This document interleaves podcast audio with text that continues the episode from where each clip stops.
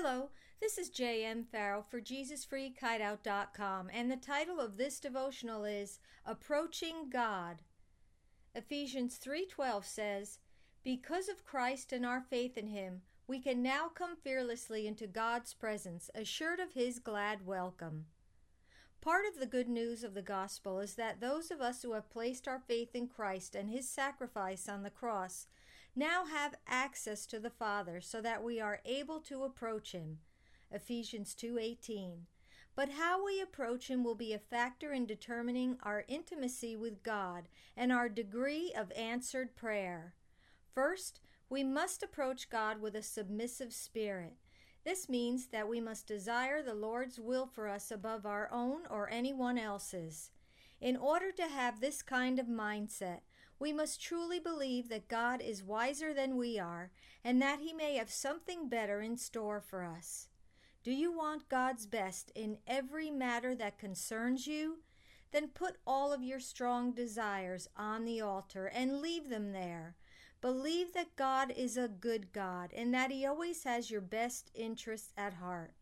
By all means, ask for the desires of your heart, but do it with an attitude that says, If this is not your best for me, Lord, then I don't want any part of it. Scripture says, God opposes the proud, but favors the humble. So humble yourselves under the mighty power of God, and at the right time He will lift you up in honor.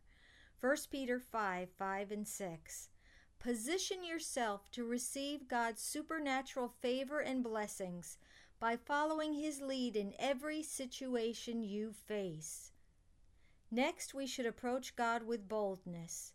The Apostle Paul wrote, Because of Christ and our faith in Him, we can now come boldly and confidently into God's presence. Ephesians 3:12. As God's own dearly loved children, we have the privilege of approaching Him without fear. As Paul says, we shouldn't cower before Him, but we should feel free enough to call Him Abba, which is akin to calling Him Daddy. We should also feel free enough to talk to God about anything. Nothing you say could ever shock Him. He wants you to be honest with Him and to tell Him your true feelings. Pretending or holding back certain things will only create distance between you and God, but open and sincere communication will draw you close to Him and will open the way for Him to move on your behalf. The Bible says, Let us come boldly to the throne of our gracious God. There we will receive His mercy, and we will find grace to help us when we need it most. Hebrews 4:16 the Lord wants to be the first one you come to when you have a need, whether it be material, spiritual, emotional, social, or any other kind. He's got the perfect answers and solutions to all of your problems, and He wants you to call on Him with confidence. Lastly, we must approach God with faith. Scripture says it's impossible to please God apart from faith.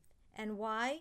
Because anyone who wants to approach God must believe both that He exists and that He cares enough to respond to those who seek Him.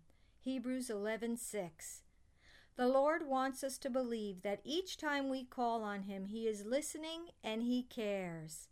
Doubt will always rob us of God's best, and it will lead us to make unwise decisions and choices.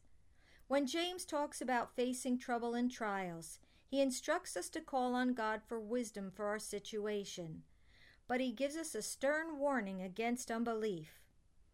But when you ask him, be sure that you really expect him to tell you, for a doubtful mind will be as unsettled as a wave of the sea that is driven and tossed by the wind, and every decision you then make will be uncertain, as you turn first this way and then that. If you don't ask with faith, don't expect the Lord to give you any solid answer. James 1 5 through 8. In God's kingdom, doubt is costly, and we simply can't afford it.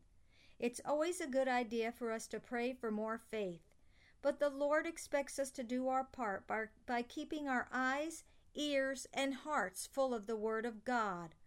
Don't let doubt fear, or pride rob you of the good things that are your inheritance in Christ. Instead, approach the Lord with a right heart and let Him pour out His blessings upon you in full measure. Lord, grant me a submissive spirit and guard me from all pride. Free me from the fear that would hinder open and honest communication between us. Strengthen my faith in you and your word, and cleanse me of all doubt. Thank you for enabling me to seek you the way you desire and deserve. Amen.